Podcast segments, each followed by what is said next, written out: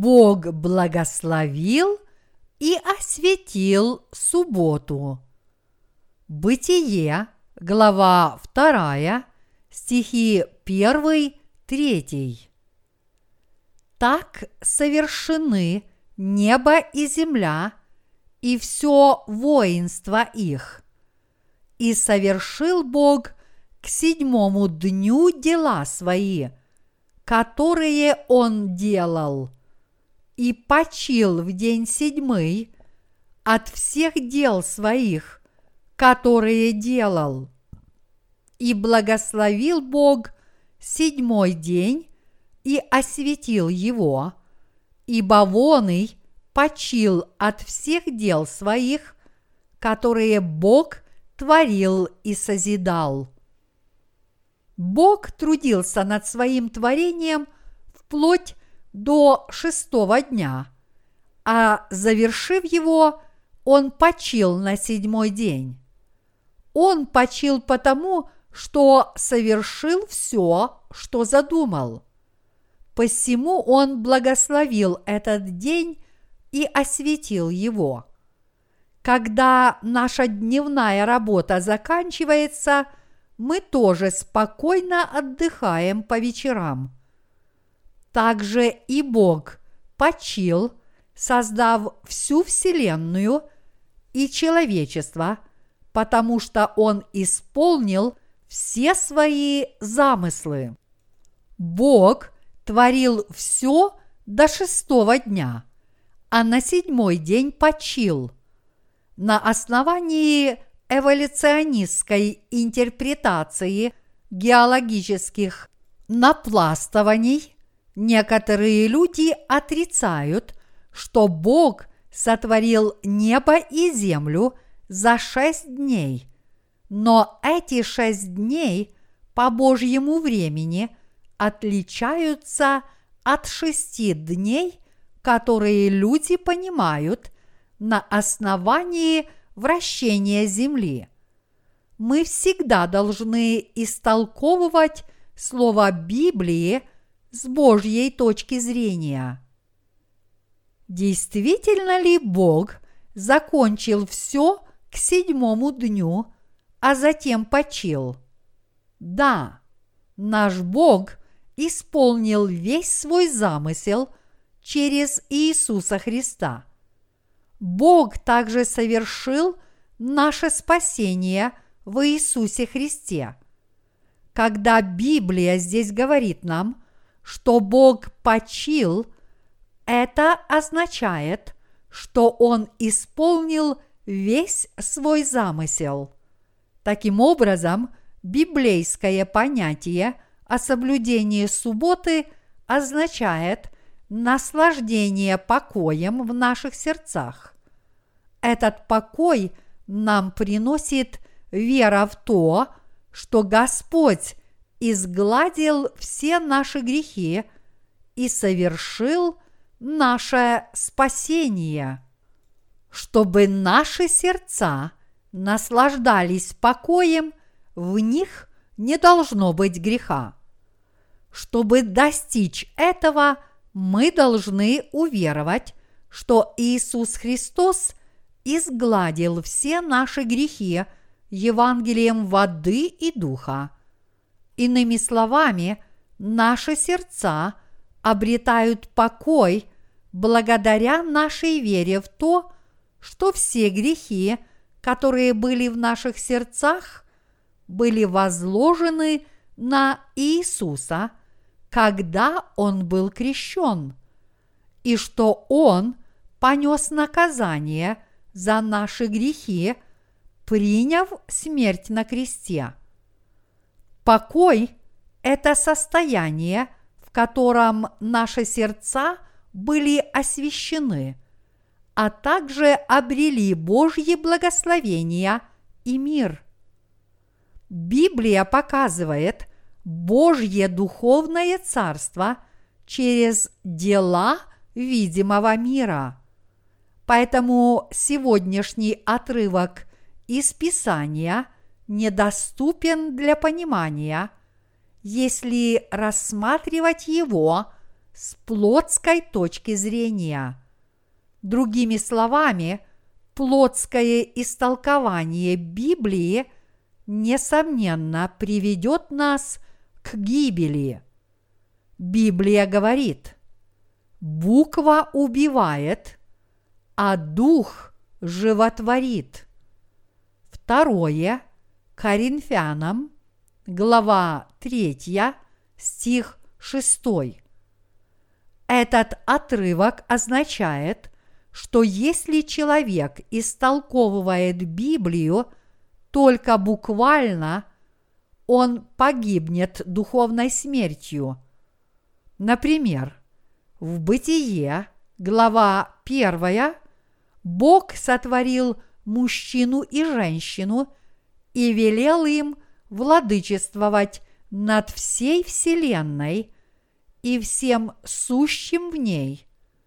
Но если мы обратимся к Ефесянам, глава 5, стихи 22, 32, то увидим, что таково было Божье обещание спасти многих людей через Иисуса Христа и Божью Церковь. Поэтому разве мы не впадем в заблуждение, если будем истолковывать этот отрывок из Ефесянам плотским образом? Для евреев суббота длится от захода солнца в пятницу до заката в субботу.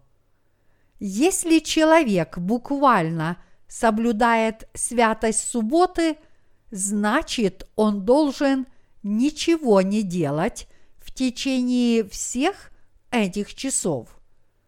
Однако сам Иисус исцелял людей от болезней в субботу, поэтому иудеи в то время обвинили его. Ты называешь себя Сыном Божьим, но как ты можешь нарушать субботу – на это Иисус ответил, Суббота была создана для человека, а не человек для субботы. Также он сказал, Сын человеческий есть Господин и субботы. Марка, глава 2, стих 28. Иными словами – Сравнивая Ветхий Завет с Новым, мы видим, что мы благословляемся не соблюдением неких дат, а одно только то, что человек ничего не делает в день Господень, не означает, что он преданно соблюдает субботу. Когда Библия говорит – и совершил Бог к седьмому дню дела свои, которые Он делал, и почил в день седьмый от всех дел своих, которые делал, и благословил Бог седьмой день и осветил его. Это означает, что по благословению спасения – которое Бог нам даровал, мы теперь нашли покой нашим сердцам.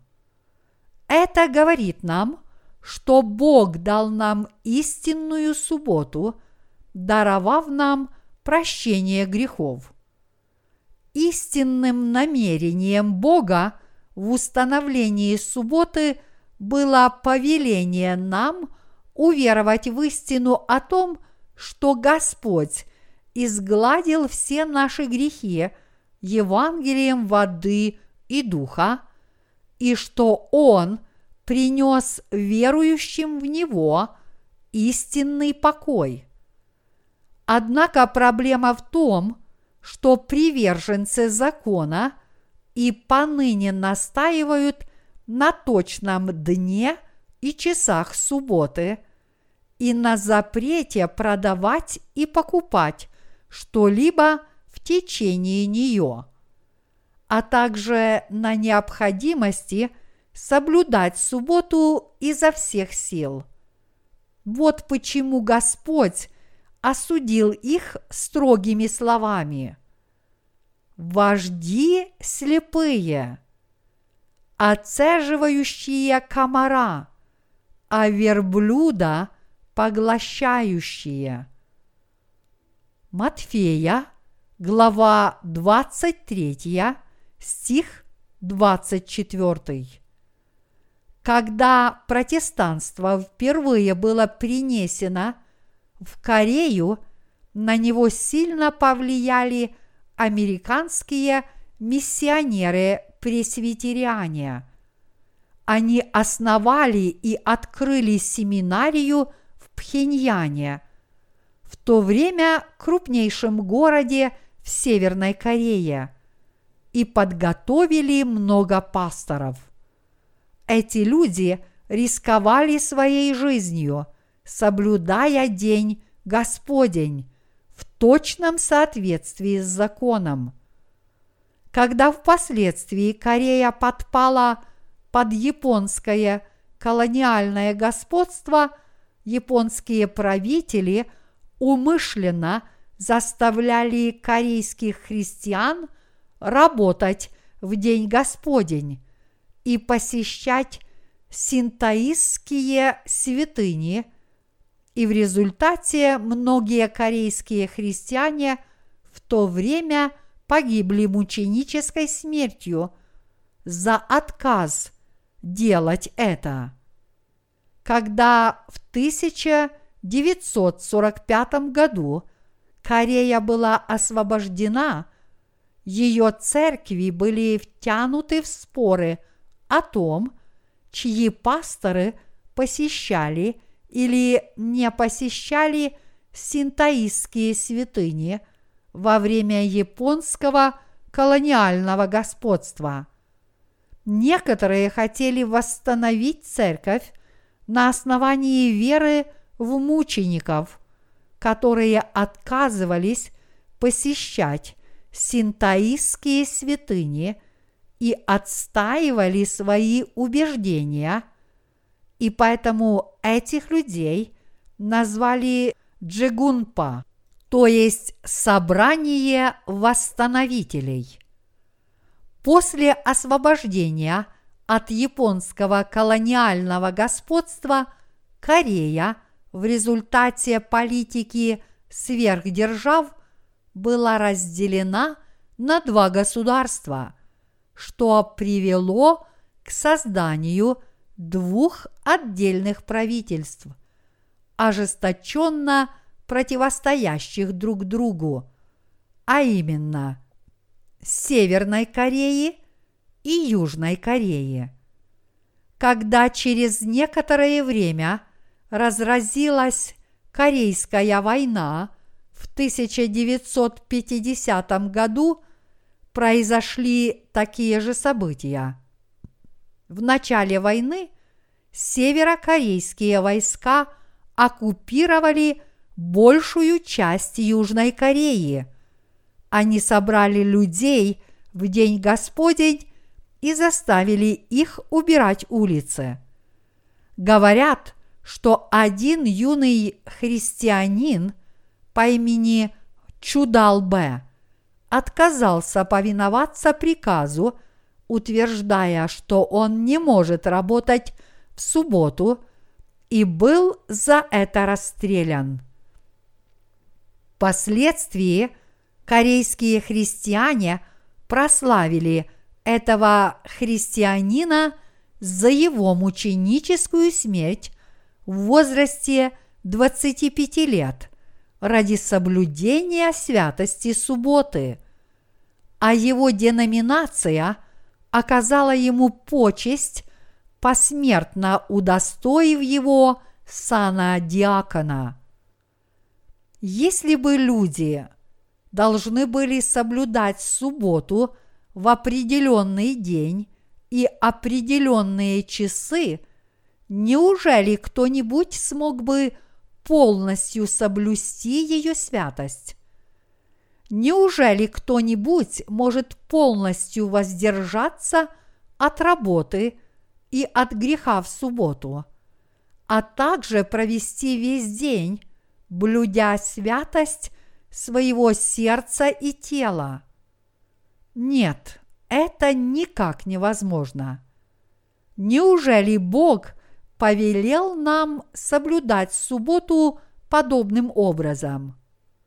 Нет, истинное значение субботы состоит в том, чтобы призвать нас к вере в то, что Бог отпустил нам все грехи. Бог задумал все в Иисусе Христе, прежде чем сотворить небо и землю. Поскольку Бог задумал отпустить нам грехи и, по сути, исполнил этот замысел в Иисусе Христе, грехи каждого человека уже исчезли перед его глазами.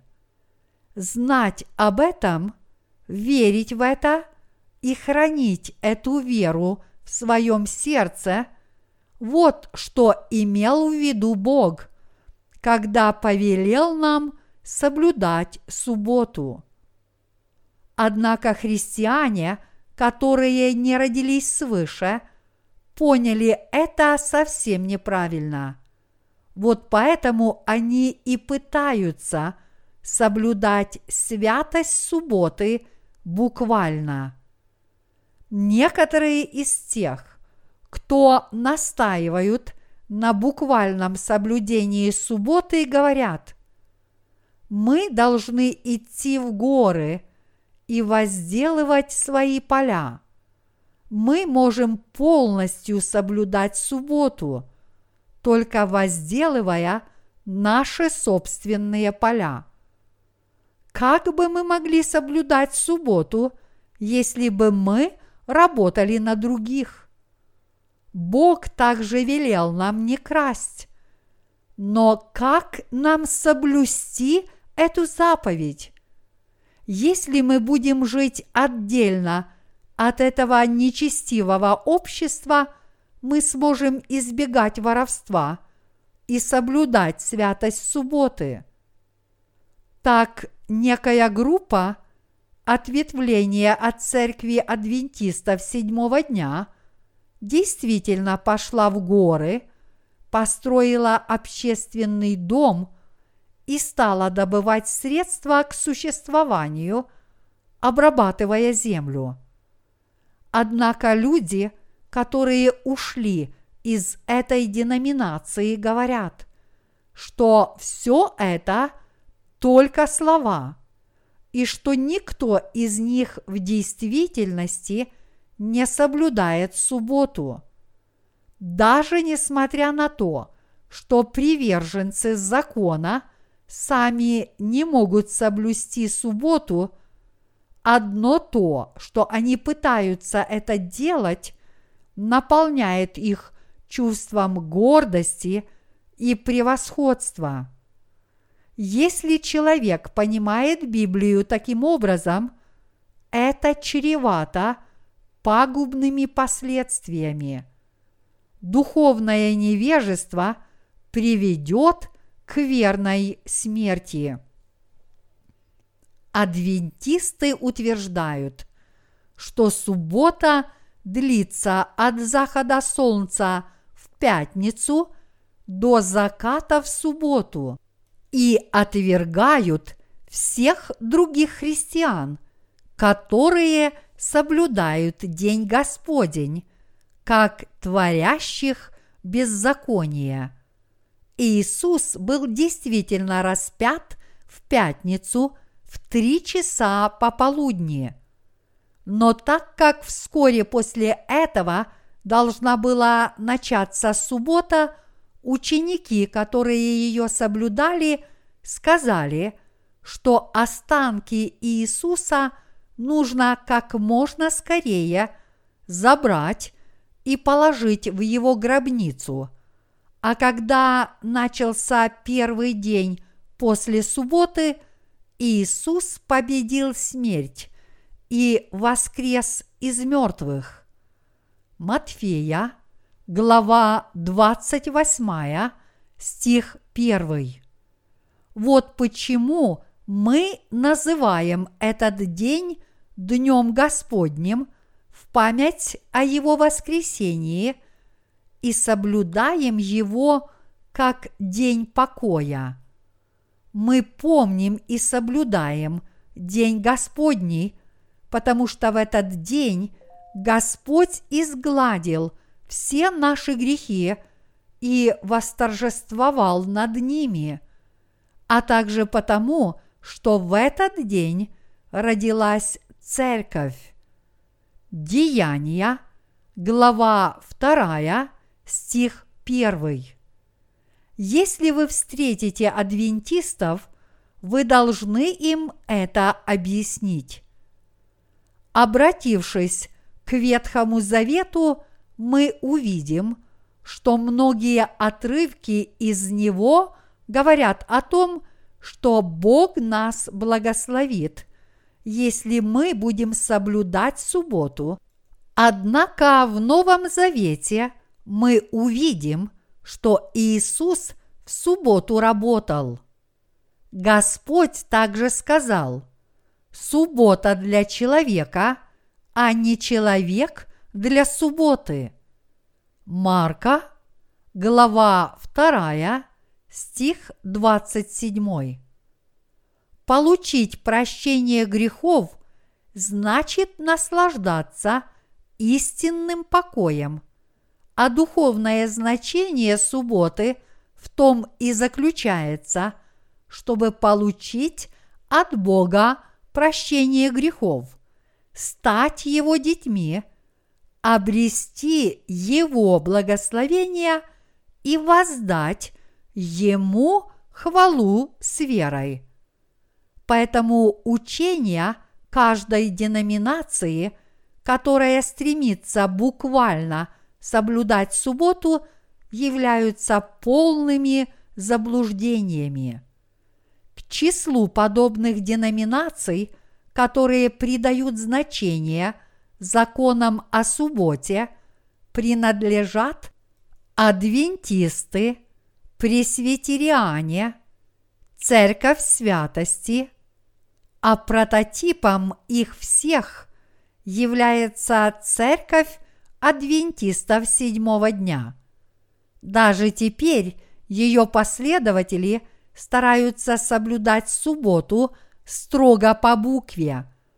Они в основном работают на самих себя, потому что им трудно работать на кого-то другого, когда им приходится работать по воскресеньям. Некоторое время я принадлежал к ответвлению пресвитерианской церкви в Корее под названием Кошин.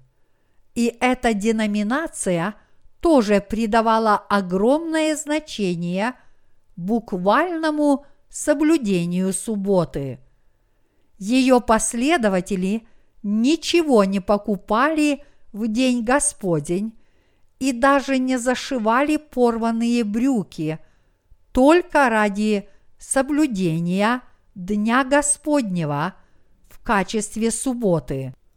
Они воздерживаются от шитья, так как, по их мнению, Бог велел им не делать никакой работы – в день Господень. Мои единоверцы, вы должны помнить о духовном значении субботы. Всякий верующий в Бога должен соблюдать духовную субботу. Был ли у нас такой день, когда в наши с вами сердца пришел истинный покой? Да, Поистине у нас был такой день.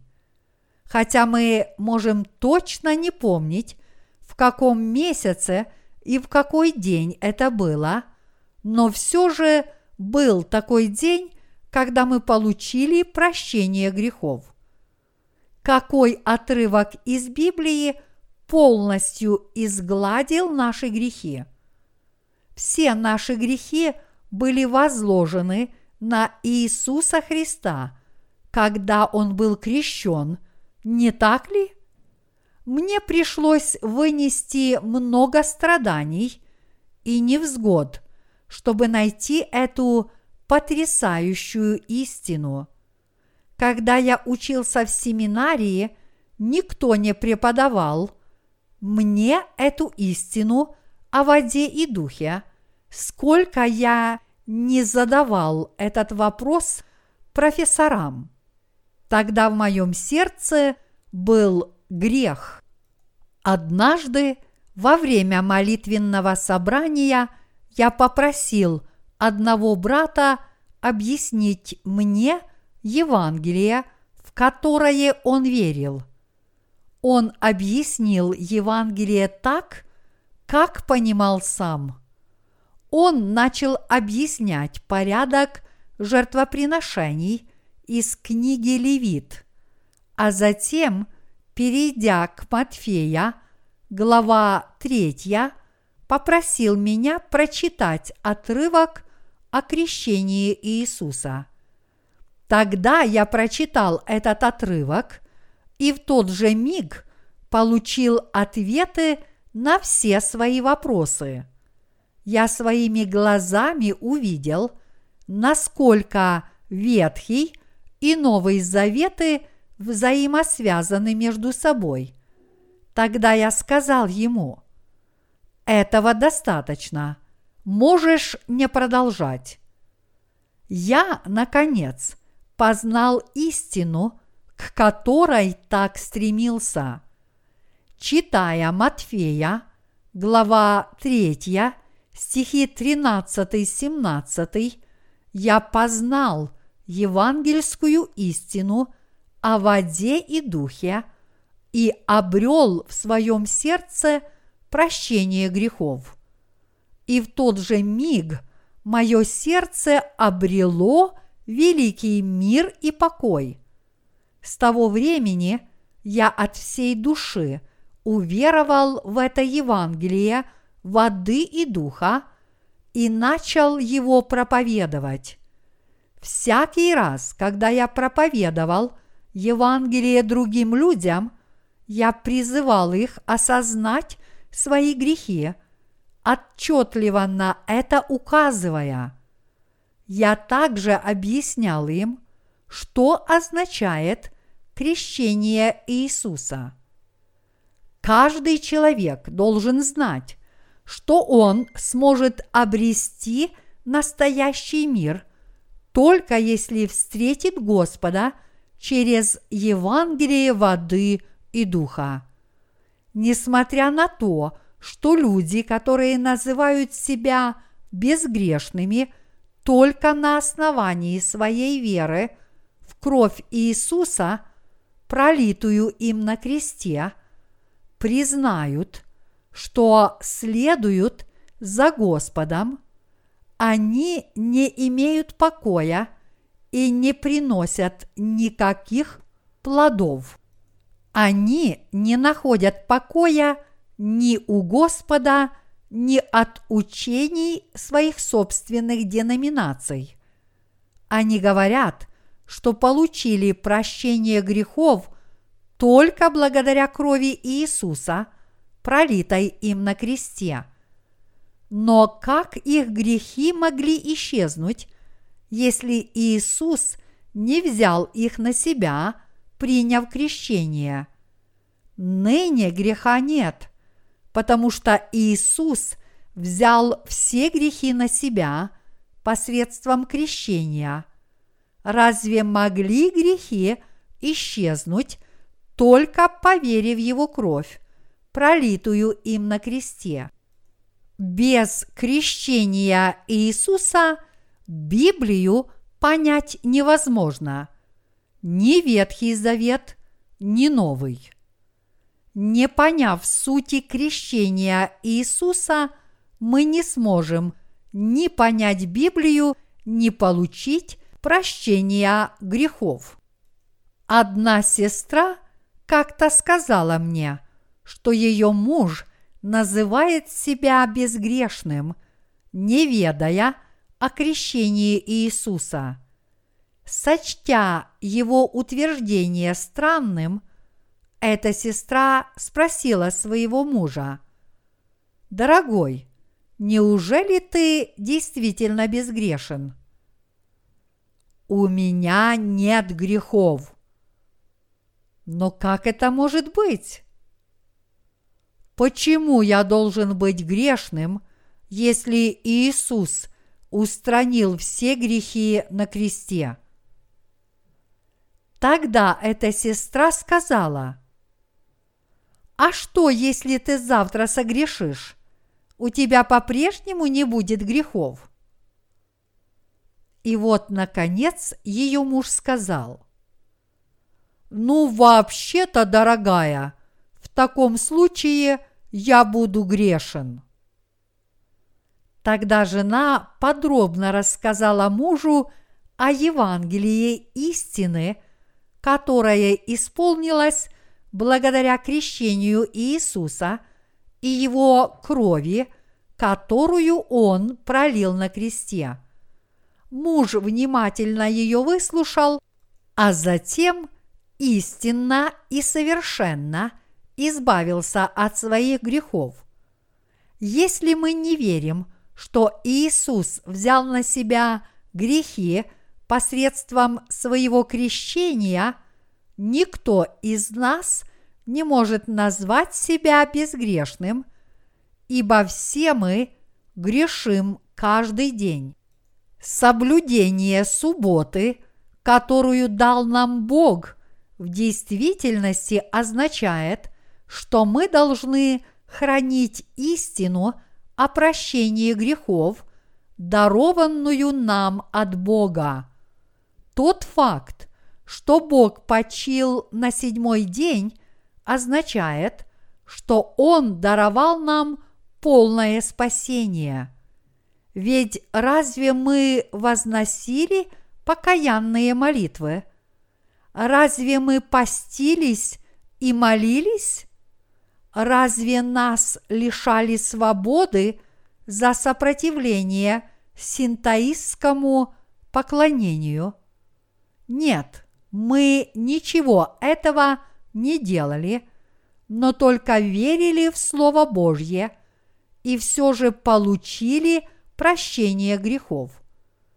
Поскольку сам Бог изгладил наши грехи Евангелием воды и духа, мы теперь стали безгрешными по нашей вере. Именно потому, что мы обрели совершенное Евангелие и уверовали в это Евангелие, посредством которого Бог изгладил все наши грехи – у нас нет греха. Если же мы верим в половинчатое Евангелие, которое не гарантирует, что Бог действительно устранил все наши грехи, подобная вера неизбежно придет в упадок, как бы пламенно мы не верили в Бога и какие бы усилия – не прилагали.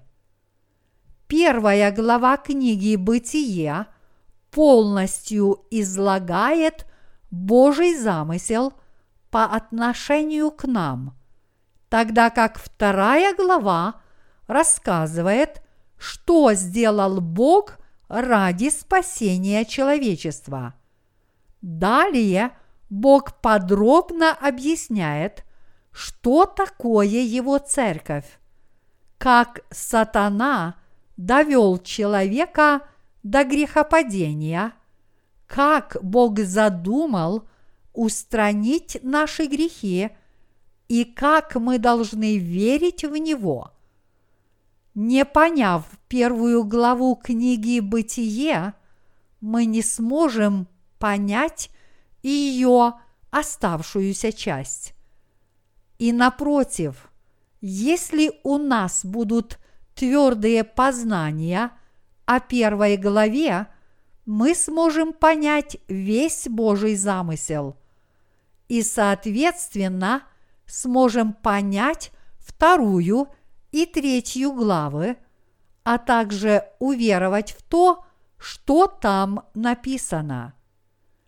Первые три главы книги «Бытие» можно назвать общим замыслом всей Библии. В первый день творения Бог говорил о прощении грехов. На второй день – о духовной проницательности. На третий день – о том, как мы, пребывая во плоти, можем приносить плоды праведности. На четвертый день о том, как стать Божьими слугами, а на пятый день о жизни веры. На шестой день Бог поведал нам о том, что Он сотворил человечество по своему образу.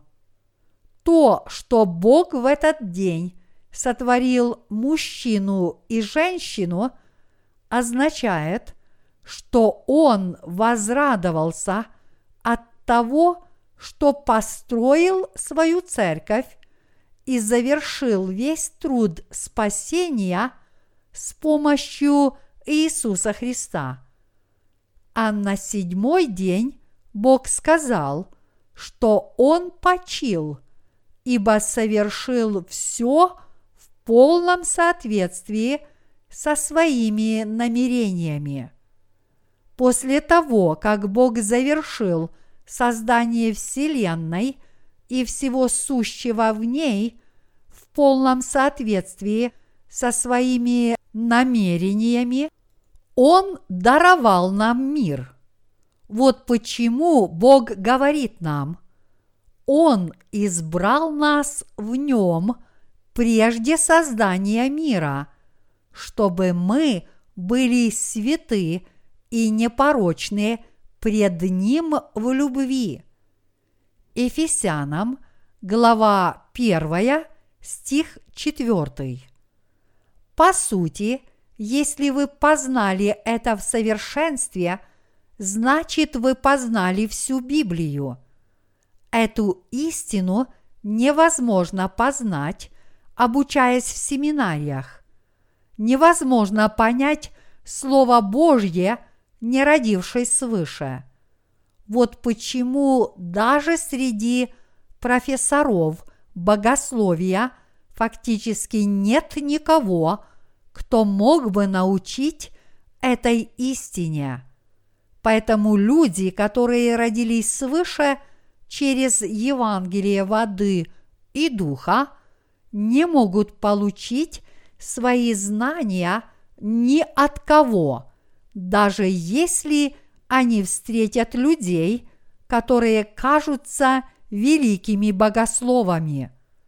Даже если эти люди уже долго являются профессорами богословия, они вообще ничего не знают. Когда их просят открыть Библию и что-нибудь сказать, они не могут произнести ничего достойного внимания. Если люди не могут получить прощение грехов с помощью слова истины, они пытаются познать Слово Божье, изучая богословие. Но Библию невозможно познать с помощью мирской учености – Среди большого количества христианских книг нет ни единой, которая бы точно объяснила Евангелие. Итак, несмотря на то, что многие ученые провели скрупулезные исследования и оставили много письменных трудов, их выводы – это всего лишь человеческие учения, которые призывают нас жить добродетельно, возносить покаянные молитвы и обрести Святого Духа. Поэтому современное христианство неизбежно клонится к упадку. В Европе христианство процветало сотни лет, но за короткое время оно пришло в полный упадок. Говорят, что в Великобритании, которая была одним из оплотов христианства в мире, регулярное посещение церквей теперь составляет менее 5% от общего населения. Подобные явления имеют место практически во всех христианских странах, в которых всего лишь сто лет назад в Иисуса Христа верило все население. То же самое происходит и в Корее. В течение некоторого времени количество христиан росло как на дрожжах, но теперь оно с каждым годом падает. Это происходит потому, что христиане верят, не зная истины. Если бы они верили в Евангелие воды и духа, христианство не пришло бы в такой упадок. Несмотря на это, христиане со слабеющей верой читают наши книги по всему миру и с полным изумлением узнают из них истину, познавая Евангелие воды и духа и возрождая истинную веру. Книга «Бытие» раскрывает нам Божий замысел о спасении. Бог не дал нам субботу без всякой причины. Он хотел поведать нам спасающую истину о том, что Он избавил нас от всех наших грехов посредством Евангелия воды и духа. Где была эта совсем забытая, спасающая истина о том, что Бог изгладил наши грехи Евангелием воды и духа. Истинное Евангелие исчезло, когда возникли человеческие учения, плоды людских мыслей и знаний – и начали завоевывать все большее признание, таким образом затмив истину Слова Божьего. Поэтому те, кто еще не изведали истинного покоя в Иисусе Христе из-за грехов в своих сердцах, должны обратиться от своих злых путей и уверовать в слово истины как можно скорее. Они смогут обрести истинный покой в своих сердцах и наслаждаться им всю свою оставшуюся жизнь, только если уверуют в Слово Божье, вместо того, чтобы высокомерно думать о своих свойственных добродетелях и гордиться самими собой.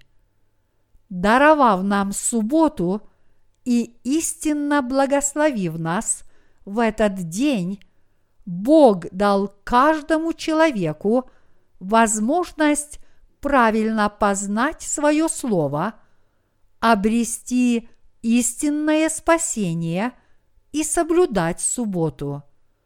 Мы должны стать подобными людьми, которые соблюдают субботу с истинной верой.